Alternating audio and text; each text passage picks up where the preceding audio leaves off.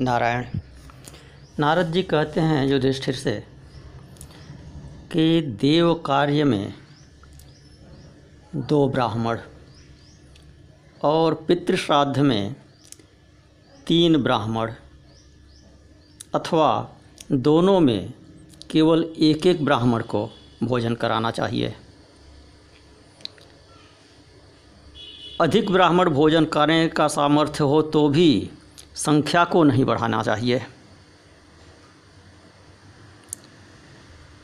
दौ दैवे पितृकार्ये त्रीनैके मुभयत्र वा भोजे सुसमृद्धोपि श्राद्धे कुर्यान्न विस्तरम। देश कालोचित श्रद्धा द्रव्य पात्रार्हणानि च सम्यक भवन्ति नैतानि विस्तरा स्वजनार्पणात्।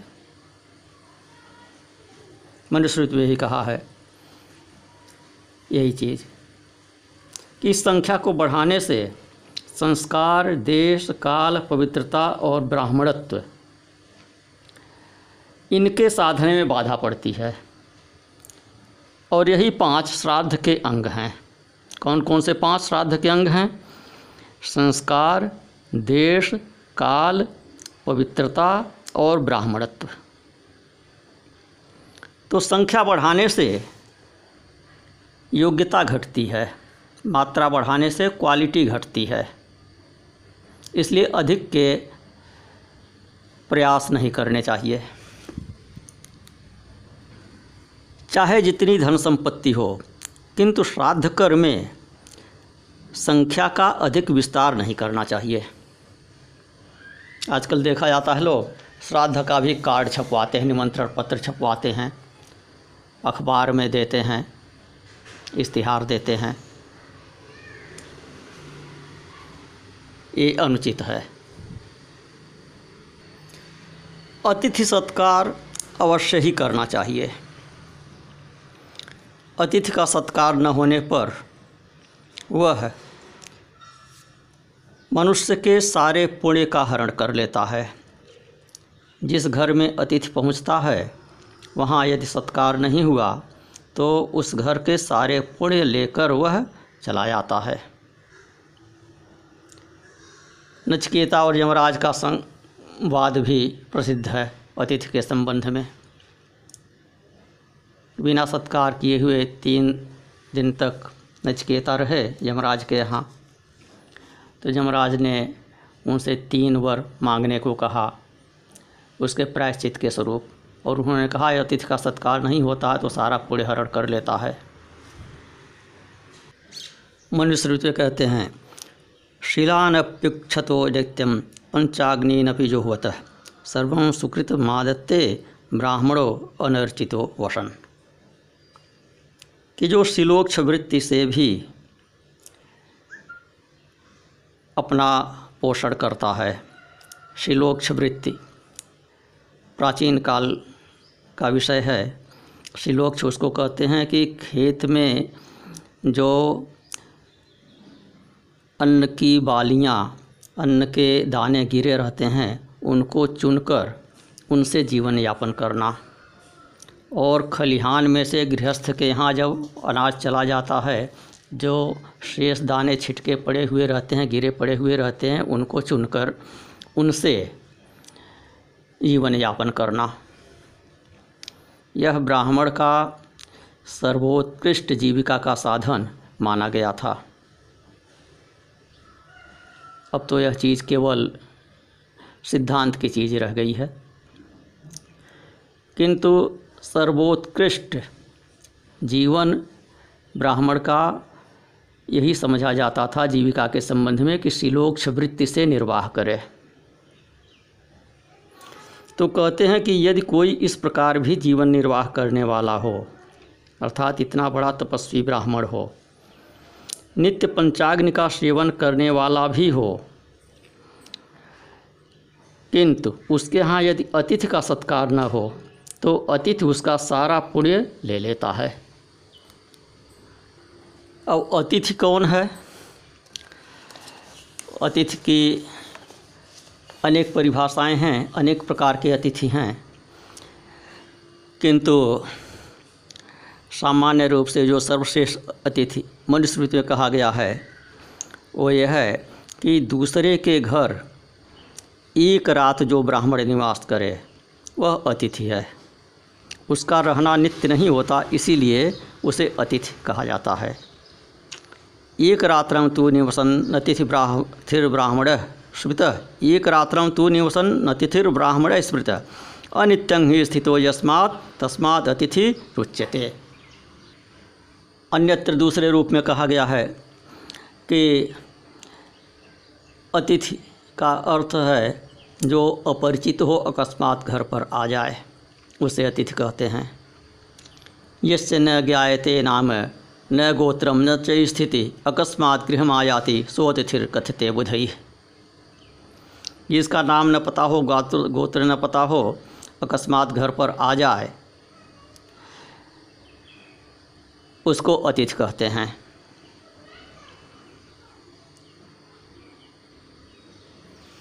किंतु आज के समय में सामान्य परिभाषा जो अतिथि की जो समझी जाती है, वही ग्रहण करना चाहिए और अतिथि में ब्राह्मण सर्वश्रेष्ठ अतिथि है। अन्य भी अतिथि हैं। आपके नातेदार, रिश्तेदार आते हैं, वह भी अतिथि हैं। उनका भी सत्कार होना चाहिए। किंतु जो नातेदार, रिश्तेदार नहीं है, अपरिचित है, अथवा जो ब्राह्मण है, वह यदि घर पर आता है, वह सर्वश्रेष्ठ अतिथि है, उसका विशेष सम्मान होना चाहिए, उसकी विशेष पूजा होनी चाहिए। पहले सदगृहस्थ अतिथि की प्रतीक्षा करते थे। भोजन बनाने के उपरांत कोई अतिथि आवे, उसको हम भोजन करा लें, तब भोजन करें। सन्यासी की प्रतीक्षा करते थे। कोई सन्यासी आवे, उनको हम भिक्षा करा लें, उसके उपरांत भोजन करें। आज के समय में ऐसा संभव नहीं है। मनुष्य तो कहा है कि यदि प्रतिदिन अतिथि का सत्कार करने की क्षमता न हो, दरिद्रता के कारण यदि अतिथि सत्कार में असमर्थ हो तो नित्य स्वाध्याय करे। स्वाध्याय नित्य युक्त सैद दैवे चैवे कर्मणि, दैव कर्मणि युक्तो ही विभर्तीदम चराचरम। गृहस्थों से पाँच प्रकार की हिंसा अनिवार्य रूप से होती रही है, जो पारंपरिक साधन रहे हैं गृहस्थी के। उनके द्वारा पाँच प्रकार की हिंसा होती थी। अब तो मशीनरी आ गई, साधनों में बदलाव हो गया। तो हिंसा के साधन भी बदल गए, दूसरे रूप से अब हिंसा होने लगी। तो गृहस्थ के जो हिंसा के स्थान थे, चूल्हा, चक्की चक्की में सिलबट्टा इत्यादि भी ग्रहण करना चाहिए, झाड़ू उखल मूसल पानी का घड़ा, यह पाँचों के हिंसा, यह पाँचों हिंसा के स्थान माने जाते थे। इन पाँचों के माध्यम से गृहस्थ से प्रतिदिन हिंसा हो ही जाती थी। तो इनके समन के लिए, इनसे होने वाली हिंसा के समन के लिए पाँच यज्ञ प्रतिदिन बताए गए। पितरों का तर्पण करना, वेद का अध्ययन करना, अध्यापन करना, जो ब्राह्मण है वह अध्यापन अध्ययन दोनों करेगा, जो ब्राह्मण नहीं है वो केवल अध्ययन करेगा। ब्रह्मयज्ञ, पितृयज्ञ, देवयज्ञ, भूतयज्ञ, होम करना, जीवों को अन्न की बलि देना, अतिथि का आदर सत्कार करना, ये पाँच महायज्ञ हैं। अध्यापनम ब्रह्मयज्ञ, पितृयज्ञ, सुतर्पणम। होमो दैव बलिर्भवतो नृयज्ञो अतिथि पूजनम तो ब्रह्मयज्ञ क्या है? इसी को ऋषि यज्ञ भी कहते हैं। ये है अध्ययन, अध्यापन। स्वाध्याय।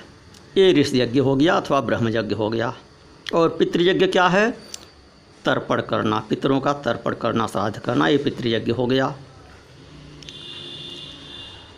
और दैव यज्ञ क्या है? होम। यह दैव यज्ञ हो गया। चौथा है भूत यज्ञ भूत यज्ञ क्या है? बलि प्रदान करना, बलि वैश्व पशु पक्षियों के लिए, चिड़ियों के लिए अन्न का भाग निकालना, ये भूत यज्ञ है। और पांचवा है नृयज्ञ। नृयज्ञ है अतिथि पूजन। अतिथि का सत्कार करना ये नृयज्ञ है। तो ये पाँच प्रकार के यज्ञ गृहस्थ को प्रतिदिन करने चाहिए। इन्हीं को अहुत, हुत, प्रहुत, ब्राह्म्यहुत और प्राशित इस प्रकार से भी पाँच यज्ञ कहा गया है। अहुत क्या है? जप। जप में स्वाध्याय भी आ जाता है। जप स्वाध्याय। ये अहुत जप यज्ञ हैं। और हुत जो होम है, उसे कहा गया। प्रहुत भूत बलि इसको प्रहुत यज्ञ कहते हैं।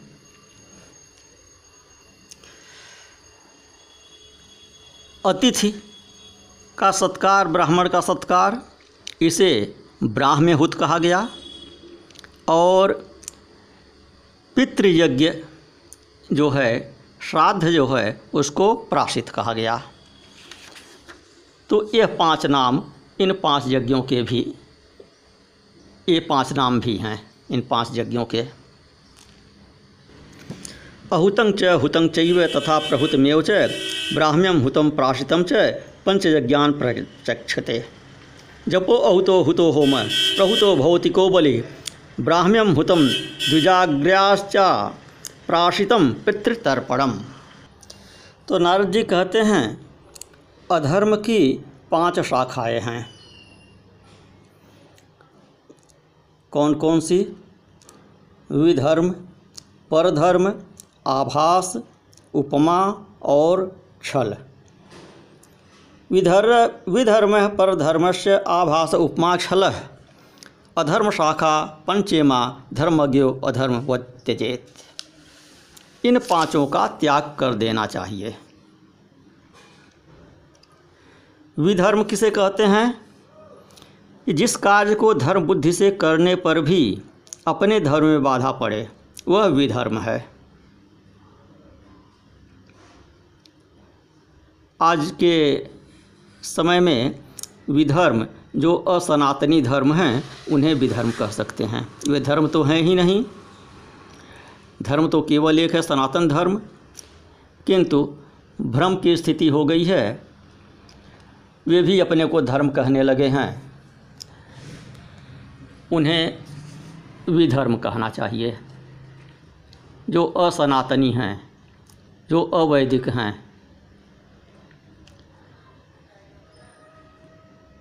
ईसाई, मुस्लिम इत्यादि। वे सब विधर्म हैं। और परधर्म क्या है?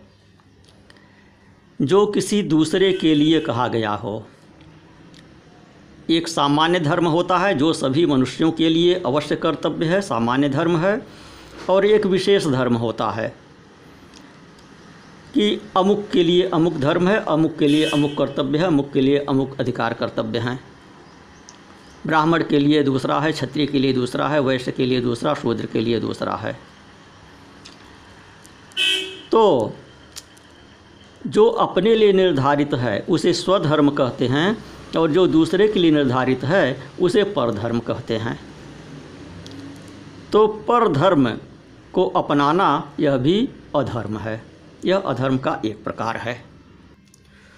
उपमा अथवा उसे उपधर्म भी कहते हैं। यह भी अधर्म है। उपमा किसे कहते हैं? पाखंड या दंभ। आडंबर करना। शास्त्र में कुछ कहा है आडंबर पूर्वक उसको कोई दूसरा रूप देना। आडंबर को जीविका का साधन बनाना, धर्मध्वजी होना, धर्म के नाम पर धन एकत्र करना। ये सब पाखंड जो हैं, इन्हें शास्त्र में श्रीमद् भागवत की भाषा में उपमा कहा गया है। और पांचवा है छल। छल क्या है? शास्त्र के वचनों का दूसरे प्रकार का अर्थ कर देना छल है। आशय शास्त्र का कुछ और है, अपनी सुविधानुसार उसकी कुछ और व्याख्या कर लें। तो यह छल है। यह भी अधर्म है। तो इस प्रकार से पाँच प्रकार के अधर्म बताए। अर्थात अधर्म की ये पाँच शाखाएँ बताए। शांति मिलती है स्वधर्म के पालन से ही, जो अपने स्वभाव के अनुकूल है, जो अपने वर्ण के अनुकूल है, जो अपने आश्रम के अनुकूल है, उसी कार्य को करने से शांति मिलती है। लोभ मनुष्य का सबसे बड़ा शत्रु है। जो सुख अपनी आत्मा में रमण करने वाले निष्क्रिय संतोषी पुरुष को मिलता है। वह उसे कभी नहीं मिल सकता जो धन संपत्ति इत्यादि के लिए, विषय भोग के लिए हाय हाय करता हुआ इधर उधर दौड़ता फिरता है। विशेष रूप से ब्राह्मण के लिए कहे कि संतोष का गुण ब्राह्मण में विशेष रूप से होना चाहिए। संतोषी सभी को होना चाहिए, लेकिन ब्राह्मण का यह विशेष गुण होना चाहिए। जो ब्राह्मण संतोषी नहीं है, इंद्रियों की लोलुपता के कारण उसके तेज विद्या, तपस्या, यश इत्यादि छेड़ हो जाते हैं और वह विवेक भी खो बैठता है। असंतुष्ट विप्रस तेजो विद्या, तपोयश स्रवंती इंद्रिय लौल्यन ज्ञानम चैवावकीर्यते।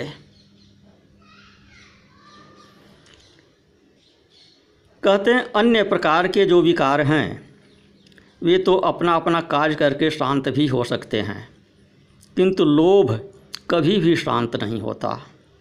क्रोध अपना कार्य पूरा करके शांत हो जाता है, किंतु यदि मनुष्य पृथ्वी की समस्त दिशाओं को जीत ले और भोग कर ले तो भी उसके लोभ का अंत नहीं होता। इसलिए लोभ के संवरण पर, लोभ पर नियंत्रण को विशेष ध्यान देना चाहिए। पंडिता बहवो राजन बहुज्ञा संशयच्छिद, सदसस्पतयो अप्येके असंतोषात् पतंत्यध अनेक विषयों के ज्ञाता, शंकाओं का समाधान करने में दक्ष।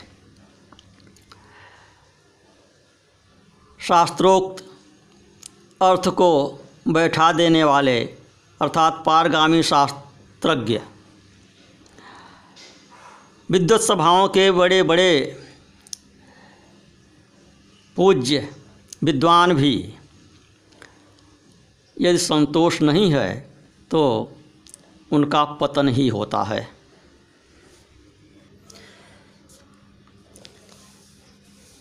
इच्छाओं पर, दोषों पर सद्विकारों पर विजय प्राप्त करने का क्या उपाय है?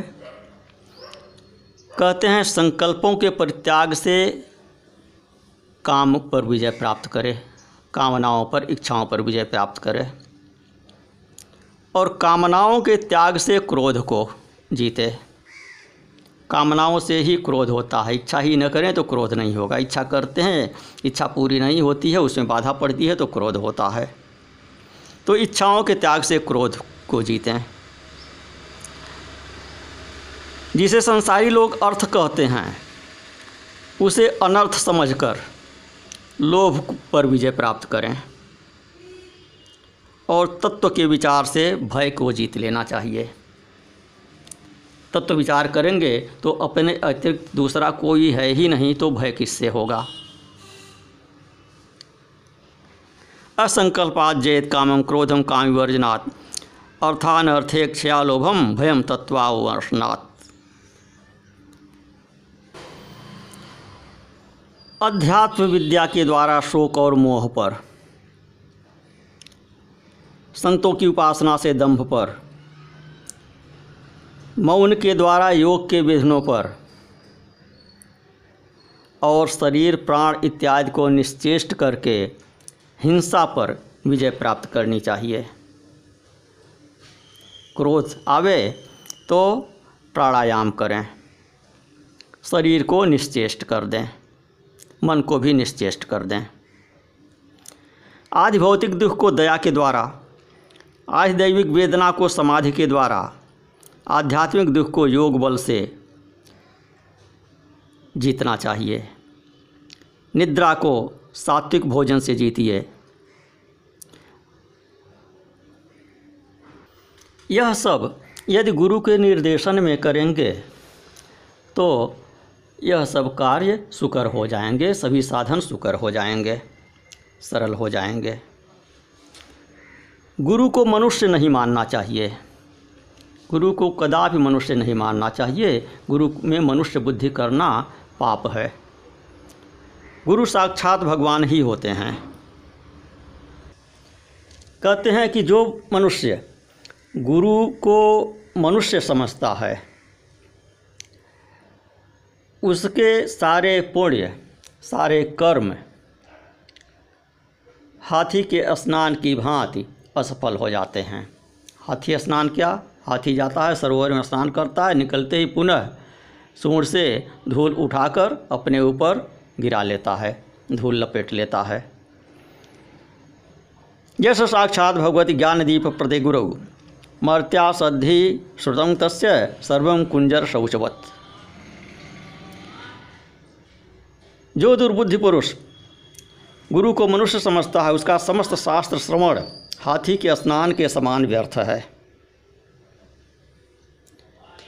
गुरुवाणी सुने तो यह समझकर सुने कि भगवान की वाणी सुन रहे हैं। शास्त्रों में जितने भी नियम संबंधी आदेश हैं, जितने कर्मकांड बताए गए हैं, उन सब का एकमात्र तात्पर्य यही है, एकमात्र लक्ष्य यही है कि काम, क्रोध, मोह, लोभ, मद और मत्सर इन छह शत्रुओं पर विजय प्राप्त कर लिया जाए। पाँचों इंद्रियों और मन पर विजय प्राप्त कर लिया जाए। यदि यह स्वतः सिद्ध है, अर्थात आपकी इंद्रियाँ और आपके मन आपके वश में हैं तो अन्य कर्मकांड करें चाहे न करें। क्योंकि यही कर्मकांडों का तात्पर्य है, यही उद्देश्य होता है कर्मकांडों का। और यदि ऐसा नहीं हुआ, इंद्रियों पर विजय नहीं प्राप्त कर सके, काम, क्रोध, लोभ इत्यादि पर विजय नहीं प्राप्त कर सके, और भगवान का चिंतन ध्यान नहीं हो सका तो सारे के सारे कर्मकांड केवल श्रम ही श्रम हैं व्यर्थ के श्रम हैं। नारायण।